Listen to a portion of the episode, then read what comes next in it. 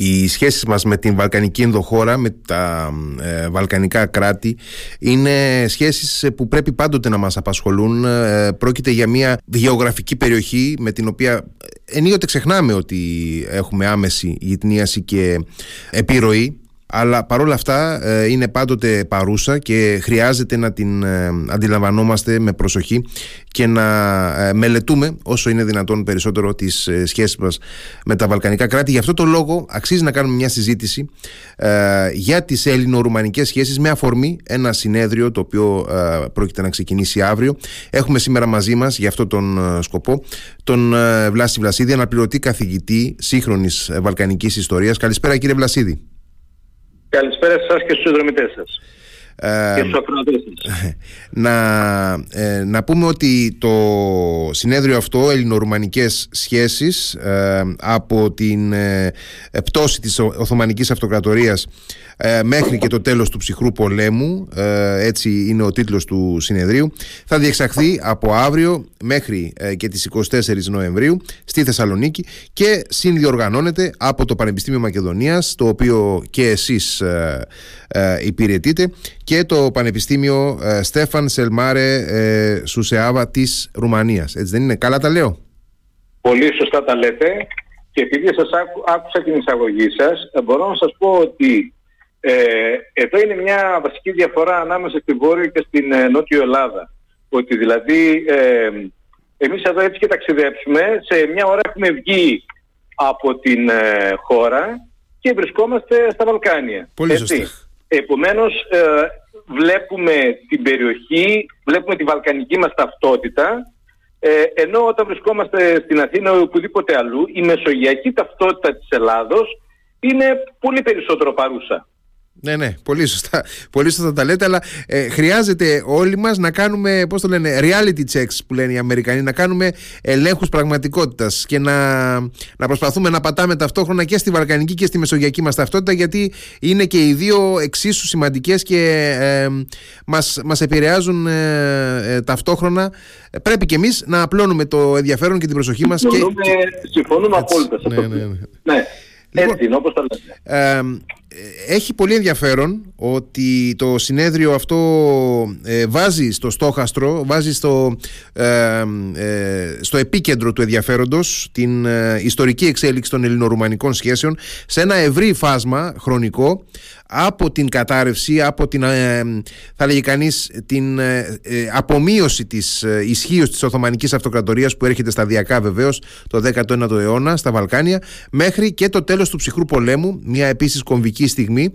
Ε, ποια είναι ε, για να πάμε έτσι στην, στην έναρξη την χρονική ε, ιστορική έναρξη αυτής της περίοδου ποια είναι η, υπάρχει κάποια συγκεκριμένη στιγμή από την οποία θα, θα μπορούσαμε να πούμε ότι αφορμώνται οι ελληνορουμανικές σχέσεις; Κοιτάξτε, ποτέ οι, οι ελληνορουμανικές σχέσεις καλλιεργήθηκαν πρώτα σε επίπεδο α, κοινού και μετά σε επίπεδο ο, κρατικής διοίκησης και κρατών. Δηλαδή προηγούνται οι επαφές ανάμεσα είτε στις ε, ανώτερες τάξεις και στις κατώτερες τάξεις με την ε, επιρροή εκεί των φαναριωτών και των υπολείπων Ελλήνων μαζί με τους ε, ντόπιους, είτε τους ε, χωρικούς, είτε τους ε, κατοίκους των αστικών κέντρων, είτε και τους ε, ε, απογόνους των ισχυρών οικογενειών και έτσι συνεχίστηκε περίπου όλα τα χρόνια.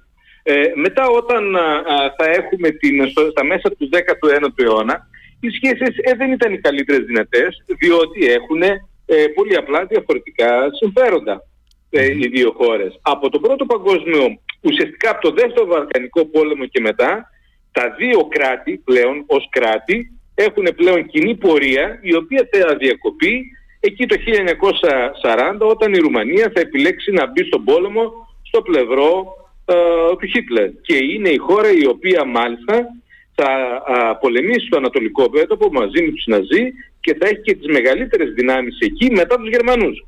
Θα φτάσουν να έχουν μέχρι 866.000 άτομα στο μέτωπο. Λοιπόν, και μετά θα βρεθούμε και σε διαφορετικά στρατόπεδα στη διάρκεια του ψυχρού πολέμου μέχρι το 1989. Αλλά όταν συζητάμε με τους συναδέλφους μας ε, από τα Ρουμανικά Πανεπιστήμια, αυτό το οποίο μας λένε είναι ότι ποτέ εκείνοι δεν είδαν την Ελλάδα ως μια χώρα καχύποπτη ως εχθρό. Το ίδιο το οποίο βλέπαμε και εμείς εδώ τη Ρουμανία είτε στη διάρκεια α, ε, του ψυχρού πολέμου είτε ακόμα και νωρίτερα. Να πούμε ότι, ε, μιας και κάνουμε αυτή την εισαγωγική αναφορά, να πούμε ότι και στη διάρκεια, ε, μάλλον και πριν ακόμα ε, καταρρεύσουν τα καθεστώτα του υπαρκτού σοσιαλισμού και, εν πάση περιπτώσει, τελειώσει ο ψυχρός πόλεμος, ε, ε υπήρχε μια συχνή ανταλλαγή, τουλάχιστον σε επίπεδο ε, τριτοβάθμιας εκπαίδευσης. Θυμάμαι πολλούς Έλληνες τη δεκαετία του 80, για παράδειγμα, να πηγαίνουν να σπουδάζουν στη Ρουμανία. Πολύ σωστά θυμάστε και μάλιστα σας λέω ότι ε, στα ελληνικά αρχεία και στα ρουμανικά αρχεία βλέπουμε ακόμα και εκπροσώπους ε, της ελληνικής κυβέρνησης που τότε ήταν αντίθετοι ιδεολογικά έτσι να προσπαθούν να βάλουν μέσον στο Ρουμάνο τον πρόξενο ε, ή στον ε, πρέσβη προκειμένου να πάνε τα δικά τους τα παιδιά να σπουδάσουν εκεί. Έτσι. Αλλά δεν ήταν μόνο τέτοιου είδους ε, σχέσεις, ήταν και πολιτιστικών ε, ήταν ακόμα, ακόμα και οικονομικές Η Ελλάδα παραδοσιακά ε, στο, στη μεταπολεμική εποχή είχε πολύ περισσότερες σχέσεις οικονομικές με τα κράτη του Ανατολικού μπλοκ παρότι δεν το ήθελε ε, μόνο και μόνο επειδή πλήρωνε με clearing ενώ δεν μπορούσε να κάνει το ίδιο με τα δυτικά κράτη. Επομένως... Ναι, πλήρωνε με προϊόντα. Πλήρωνε με προϊόντα. Ακριβώς. Εκεί πήγαιναν τα αγροτικά προϊόντα. Έτσι, ο καπνός, το μπαμπάκι, όλα αυτά. Πορτοκάλια. πολύ σωστά. Και πορτοκάλια και ε, τέτοι, όλα αυτά τα είδη. Πολύ σωστά τα λέτε. Ε, κάτι το οποίο δεν γνώριζε ο κόσμος στην εποχή εκείνη ή ακόμα, ακόμα από ένα σημείο και μετά ε, τα πλοία τα, των Ελλήνων εφοπλιστών αρχίζουν και ε, να φυγούνται κυρίως στο Γκτάνσκ της πολωνιας αλλά έχουμε και περίπτωση και στην Κωνσταντζα. Μάλιστα. Έτσι. Είναι, είναι αυτές, αυτού του είδους οι συναλλαγές και μπορώ επίσης να σας πω ότι όταν έρχονται εδώ τα ρουμάνικα ή τα πολωνικά μπαλέτα ε, στην αρχή υπάρχει αυτή η καχυποψία αλλά στα μέσα της δεκαετίας του 70 ακόμα και σε χρόνια χούντας έτσι, βλέπουμε ότι υπάρχει δυνατότητα όποιος θέλει να πάρει κάποιον χορευτή, κάποια χορεύτρια, οικογένεια βέβαια, και να τη φιλοξενήσει και 4-5 μέρες στο σπίτι του. Είτε αυτό γινόταν στην Αθήνα, είτε στη Θεσσαλονίκη. Κάτι που καταλαβαίνετε ότι είναι πάρα πολύ διαφορετικό από αυτό το αφήγημα που έχουμε για το ανατολικό μπλοκ της εποχής και τον ψυχρό πόλεμο. Ε, είναι πολύ ενδιαφέρον αυτό που λέτε και ε, μου φέρνει στο νου κάτι άλλο μιας, μιας και αναφέρεστε σε, αυτή την εποχή ε, δηλαδή στις αρχές της δεκαετίας του 70 να πούμε ότι είναι μια ε, από την πλευρά των ελληνορουμανικών σχέσεων από τα λίγα που γνωρίζω εγώ εν πάση περιπτώσει είναι μια πολύ ενδιαφέρουσα εποχή διότι η Ρουμανία είναι η πρώτη χώρα ε, με την οποία και μάλιστα ε, η πρώτη χώρα του, του, του πρώην ε, πλέον Ανατολικού μπλοκ με την οποία τότε το δικτατορικό καθεστώς προσπαθεί να συνάψει κάποιες πολιτικές και οικονομικές σχέσεις σε θεσμικό επίπεδο και μπορείτε, αν κάνω λάθος να με διορθώσετε βεβαίως και ταυτόχρονα εκείνη την εποχή υπάρχει και μια ιδιαίτερη ιδεολογική πολιτική έλξη του κουκουέ εσωτερικού που μόλις είχε διασπαστεί πρόσφατα με το καθεστώς της Ρουμανίας. Έτσι είναι όπως το λέτε όσον αφορά τη ιδεολογική σχέση του κουκουέ εσωτερικού που αληθόριζε τότε προς τον Τσαουσέσκου και την Ρουμανία. Ε, από την άλλη, ε, μπορώ να σας πω ότι η χώρα που είχε τις ισχυρότερες οικονομικές σχέσεις με την Ελλάδα ήταν η Πολωνία. Αχα. Η Πολωνία, η οποία Πολωνία όταν γινόταν εδώ η, η, η, η Διεθνής Έκθεση Θεσσαλονίκης, το 30% του τζίρου της έκθεσης συνολικά γινόταν με την Πολωνία. Όχι σε καταναλωτικά, αλλά σε κεφαλουχικά εκείνη την εποχή. Ε, ήταν κάτι το οποίο δεν το, δεν το ξέραμε, ε, αλλά το βλέπουμε στα αρχεία ότι πραγματικά ε, και, και επίσης εκείνο το οποίο βλέπουμε είναι ότι οι χουτικοί ε, καλλιεργούσαν αυτού του είδους τις ε, επαφές με το Ανατολικό Μπλοκ και τις πρόσεχαν πάρα και από την πλευρά των κομμουνιστικών καθεστώτων επίσης το ίδιο βλέπουμε. Δηλαδή ε, δυσκολεύονται να καταδικάσουν ε, πώς το πούμε ε, την Ελλάδα για βασανιστήρια και τέτοια πράγματα. Ε, όπως μου είπε ένας υποψήφιος διδάκτοράς μου, το πνίγαν το κουνέλι. Προσπαθούσαν να... Ε, δεν, δεν, δεν είχαν ενδιαφέρον να συζητήσουν αυτά τα θέματα και να τα προβάλλουν. Ε, Προσπαθούσαν να τα αποφύγουν και να συνεχίσουν να έχουν καλές σχέσεις και με την Ελλάδα να, όχι μόνο ε, διμερείς, αλλά να φαίνεται ότι υπάρχει και ένα ρήγμα στο δυτικό μπλοκ. Α, μάλιστα. Πολύ ενδιαφέρον. Ναι. Πολύ ενδιαφέρον. Για, αυτό γιατί ε, η Ελλάδα στα χρόνια του σταλινισμού αποτελούσε έναν από τους, από τους σημαντικότερους σταθμούς για την έξοδο των φυγάδων από την Ανατολή προς τη δυση Συγκεκριμένα αυτά τα τάγματα ε, φύλαξης συνόρων που νόμιζαν όλοι πως ήταν για, να, για την εσωτερική προστασία τους κομμουνιστές στην πραγματικότητα ήταν εντολές των Αμερικανών. Ε, υπήρχαν πράκτορες ε, φαντάζομαι μέσα στα κράτη. Ε, άρα τους, τους έλεγαν θα πάτε εκεί, θα παραδοθείτε εκεί και έτσι τους έφεραν στα κέντρα αλλοδαφούν που υπήρχαν τότε από τα Γιάννενα μέχρι τη Θεσσαλονίκη και την Αλεξανδρούπολη όπου παραδίδονταν εκεί, τους κατέγραφαν και τους πήγαιναν στο Λαύριο, στο γνωστό στρατόπεδο προσφύγων με, έχοντας, τους είχαν δώσει ελληνικό και από το Λαύριο έφευγαν προς τη Δύση. Μάλιστα. Αυτό, Αυτά ναι, υπάρχουν ναι, ναι, στα γενικά αρχεία του κράτους και στα αρχεία του Υπουργείου Εξωτερικών. Ναι, αυτή τώρα είναι μία πτυχή ε, της, ε, ε, πώς να το πω, της ε, ψυχροπολεμικής μας ιστορίας που δεν την ξέρουμε καθόλου. Ναι, ναι, ναι, έτσι είναι ότι όλοι νομίζουμε πως ε, η Ελλάδα ε, ήταν, ε, ξέρετε, η γνωστή γκρίνια, εμείς δεν κάνουμε τίποτα, εμάς μας ε, επιβουλεύονται τα γνωστά τα οποία ακούμε τις συναισθηματικές προσεγγίσεις. Ναι, ότι είμαστε ναι, θύματα, είμαστε, είμαστε μονίμως θύματα εμείς. Ναι, ναι, ναι, ενώ στην πραγματικότητα η Ελλάδα έπαιξε πολύ ενεργό ρόλο αρχικά στον ψυχρό πόλεμο και μετά στο πώς, τι έκανε, μετά έκανε την ε, αποσυμπιεση από, τον, από την ένταση του πολέμου, mm-hmm. πολέμου. Ε, να σας ε, ρωτήσω τώρα, να, πάω, να φύγουμε να πάμε λίγο πίσω στο χρόνο, ε, γιατί ένα σημαντικό κομμάτι της, ε, της ιστορίας των σημερινών πια Ρουμάνων, τότε Βλάχων και Μολδαβών, είναι η αρχική τους, τέλος πάντων, συγκρότηση μέσα στα πλαίσια ναι. της Οθωμανικής Αυτοκρατορίας και σε εκείνη τη φάση έπαιξε ιδιαίτερο ρόλο η, ε, η διοίκηση των φαναριωτών οι οποίοι, είχαν, οι οποίοι είχαν σχηματίσει ηγεμονικές αυλές στο Βουκουρέστι και στο Ιάσιο. Λοιπόν, αναρωτιέμαι γιατί εμείς το έχουμε εντάξει αυτό το κομμάτι στην ιστορία μας με έναν συγκεκριμένο τρόπο, αλλά αναρωτιέμαι με ποιο τρόπο αντιμετωπίζει η ρουμανική ιστορία αυτό το κομμάτι, γιατί δεν είναι απαραίτητο ότι όπως το βλέπουμε εμείς, το βλέπουν και εκείνοι. Θα έλεγα ότι το τοποθετείτε πολύ ωραία και αυτό γιατί η υπόθεση Έλληνες φαναριών, πρώτα απ' όλα οι Ρουμάνοι έχουν πολύ περισσότερες πηγές ε, για αυτά τα θέματα από και εμείς. Ε, βέβαια, ε, βέβαια. Δηλαδή υπάρχουν αυτή τη στιγμή παραπάνω από 34-35 χιλιάδες έγγραφα α, φαναριωτών και όλα στα ρουμανικά κρατικά αρχεία. Και είναι και αμε, αμετάφραστα, αμετάφραστα και ανέκδοτα στα ελληνικά υποθέτω τα περισσότερα. Ακριβώς. Ε, τα περισσότερα είναι, αρκετά είναι στα ελληνικά, αλλά είναι σε οθωμανικά και αρκετά είναι και στα ρουμανικα ετσι Λοιπόν, ε, από εκεί και πέρα όμως, σας λέω πως ε, υπάρχουν η, η, η περίοδος των φαναριωτών, εμείς τη βλέπουμε από τη μια πλευρά, αυτοί τη βλέπουν από την άλλη πλευρά και η άλλη πλευρά η δική τους λέει ότι ήταν οι καλοί ηγεμόνες για την, ε, πώς το πούμε, για την, ε, ε, για την εποχή.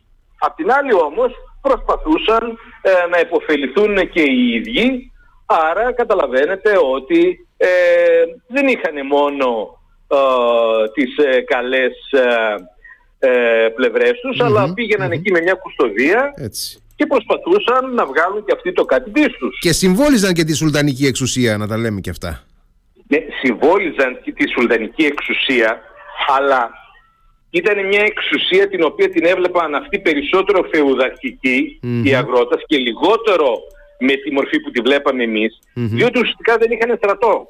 Σωστό. Καταλαβαίνετε; Βέβαια, δεν βέβαια. υπήρχαν δηλαδή οι Οθωμανοί οι οποίοι θα πάρουν και θα αρχίζουν να σφάζουν ατελείωτα. Σωστό. Σωστό Υπάρχει βέβαια. αυτή η διαφορά. Ναι, δηλαδή ότι η εξουσία είναι περισσότερο διοικητική και λιγότερο αυτό που ονομάζουμε χάνεις στο κεφάλι σου αμέσως. Ναι, ναι, είναι πολύ διαφορετική η εμπειρία ε, της Οθωμανικής Ναι. κυριαρχίας δηλαδή εκεί από Ναι. εκεί εδώ. Ναι, ναι. Από την άλλη έβλεπαν ότι απέναντι η Αυστρία ήταν ένα κράτος πολύ πιο προοδευτικό. Αυτό όντως το έβλεπαν. Μμμ. Έτσι, δηλαδή ε, η, η κατάσταση όπως ε, συμβαίνει παντού είναι αρκετά πιο σύνθετη από ό,τι την ε, βλέπουμε. Εντάξει. Στην, ε, στη διαδικασία συγκρότησης του κράτους σε Ελλάδα Ναι. και Ρουμανία αντίστοιχα ε, Ναι. υ- υπάρχουν, μπορούμε να ανοιχνεύσουμε κάποια, κάποιες αντιστοιχίες, κάποια ε, παράλληλα βήματα; Κοιτάξτε, ο τρόπος με τον οποίο ο, διεκδικούν και πετυχαίνουν την οργάνωσή τους σε κράτος είναι εντελώς διαφορετικός. Μμ. Εμείς έχουμε μια εξέγερση η οποία οδηγεί ε, στη δημιουργία ενός ανεξάρτητου κράτους μικρού έτσι, ενώ στην περίπτωση των Ρουμάνων ε, τι γίνεται, εκλέγουν οι δύο ηγεμονίες έναν κοινό ηγεμόνα και με αυτόν τον τρόπο ενοποιούνται de facto. Ενώ οι Έλληνες πήραν de jure ανεξαρτησία ευθύς εξ αρχής. Και αυτοί θα μείνουν σε αυτό το de facto υπό, τη σουλμανική, α, υπό την ε, σουλτανική, ας το πούμε έτσι, ε, εποπτεία ε, για άλλα 22 χρόνια, από το 1856 μέχρι το 1878. Καθόλου λίγο. Μμμ. Έτσι. Θα εκλέξουν Γερμανό ηγεμόνα ως βασιλιά τους, ε, τέτοια πράγματα. Άρα δεν μπορούμε να πούμε ότι είναι σχεδόν το ίδιο πράγμα. Μμμ. Μμμ. Ε, απλώς στην πορεία ε, βλέπουμε τα, τα κοινά. Δηλαδή και, και με, στα τέλη του 19ου αιώνα και στις αρχές του 20ου πάλι δεν έχουμε πολλά κοινά σημεία και έχουμε και διαφορετικές επιδιώξεις και διαφορετικές στοχεύσεις. Οι, Ου- οι Ρουμάνοι υπο, βρίσκονται ανάμεσα στην Ρωσία και στην Ουγγαρία έτσι, ενώ εμείς δεν έχουμε αυτό το, το σχήμα α, και γέρνουν προς τους Γερμανούς, προς τους, προς τους Αυστριακούς γιατί, γιατί βλέπουν συνέχεια τον α, ρωσικό στρατό να μπαινοβγαίνει και να διασχίζει τη χώρα. Το κάνει το 1828, το κάνει το 1848, το κάνει το 1856, το κάνει το 1877. καταλαβαινετε Και θα συνεχίσει να το κάνει και άλλες φορές. Μμμ. Αλλά όταν θα, μετά τους Βαλκανικούς πολέμους τότε τα πράγματα αλλάζουν. Η, γεωγρα... Έτσι. η γεωγραφία... Επίσης μας Μμμ. χωρίζει και το κουτσοβλακτικό θέμα. Α, μπράβο, εκεί εδώ ήθελα, στην ήθελα, να πάω, Ελλάδα, ήθε- ήθελα να πάω εκεί σε Το αυτό. οποίο όμως το λύνει ο Βενιζέλος το 1913, οπότε παρέχει ε, αυτοδιάθεσης στις ε, ρουμανικές κοινότητες, η οποία θα ισχύσει μέχρι το τέλος του 1945, οπότε όταν α, θα τελειώσει ο Δεύτερος Παγκόσμιος Πόλεμος, η Ελλάδα θα καταργήσει τις ε, ρουμανικές ε, κοινότητες και όσοι ήταν ε, ρουμανόβλαχοι, ας το πούμε έτσι, ή θα έπρεπε να φύγουν και να πάνε στη Ρουμανία, είτε να γίνουν Έλληνες πολίτες. Οι περισσότεροι έκαναν το δεύτερο. Μμμ. Ε, υπήρξε κάποια προσπάθεια στη διάρκεια τη- του Δευτέρου Παγκοσμίου Πολέμου, στη διάρκεια της ε, τριπλής κατοχής, λόγω και της ε, στενής συμμαχίας μεταξύ της τότε ε, Ρουμανίας του, του Αντωνέσκου με, το, με τη χιτλερική Γερμανία, υπήρξε κάποια προσπάθεια να εγερθεί με, με διαφορετικό τρόπο το κουτσοβλαχικό ζήτημα από τη μεριά της Ναι, Ρουμανίας; βεβαίως. Μμμ. Είναι, ναι, βεβαίως, συνέβη αυτό. Έτσι υπάρχει το πριγκιπάτο της Πίνδου με τον Αχιλέα Διαμαντή και όλα αυτά. Έτσι συμβαίνουν αυτά. Μμμ. Και αυτό είναι το πλαίσιο της πολιτικής λειτουργίας σε όλη την Ευρώπη στο πλαίσιο της νέας Ευρώπης του Χίτλερ. Δηλαδή είναι ένας συνολικός αναθεωρητισμός.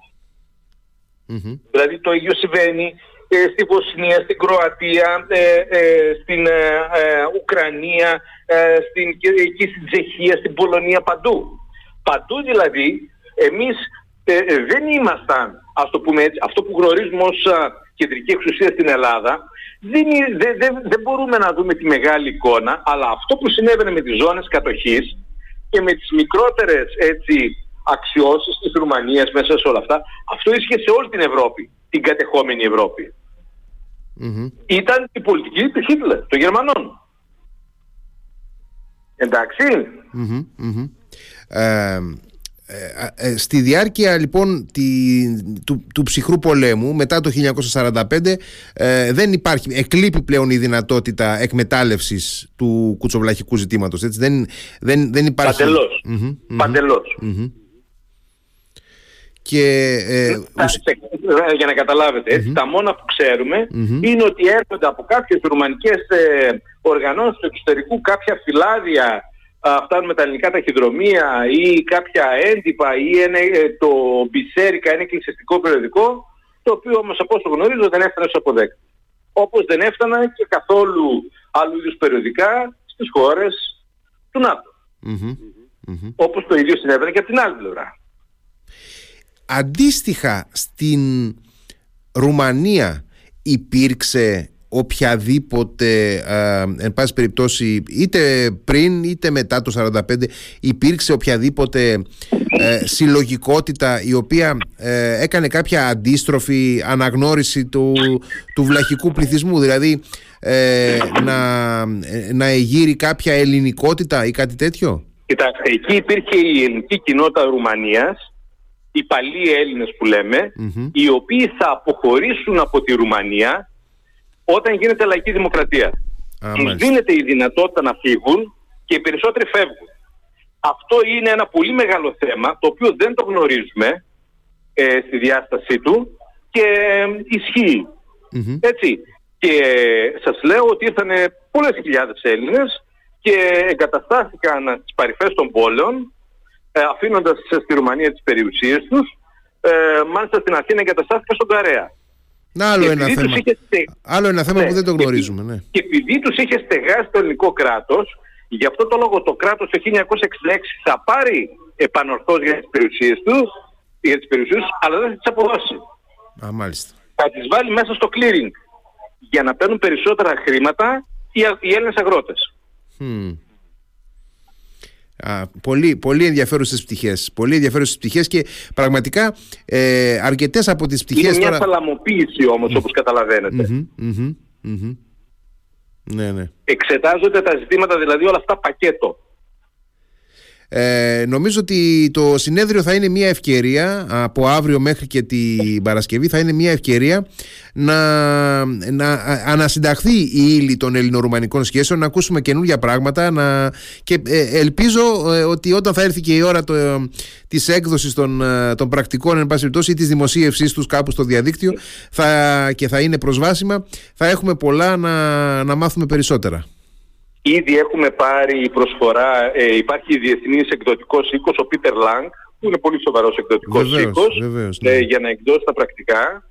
Ε, και πραγματικά εκείνο που βλέπουμε είναι ότι τόσο από την πλευρά των Ουρμάνων όσο και από την πλευρά τη δική μας έχουμε πολλούς νέους επιστήμονες οι οποίοι είναι διατεθειμένοι να, όχι να μας ξαναγνωρίσουν αυτό που ξέρουμε αλλά να μας δείξουν όψεις τις οποίες εμείς δεν είχαμε πληροφορηθεί ποτέ. Αυτό είναι και το κυριότερο. Αυτό είναι και το... Ναι. Και εκεί, εκεί υπάρχει και ας το πούμε έτσι η, η μαγεία της, ε, της επιστημονικής έρευνας και στις κοινωνικές επιστήμες να, να προχωράμε με τη γνώση μας ε, σε παιδεία στα οποία δεν είναι καλά χαρτογραφημένα. Εκεί είναι το, το, ναι, ναι. το μαγικό της στιγμής. Κύριε Βλασίδη, ευχαριστώ πάρα πολύ και εύχομαι τα καλύτερα για το συνέδριο. Να είστε καλά. Καλό βράδυ, ευχαριστώ πολύ. Να είστε καλά επίσης. Γεια σας.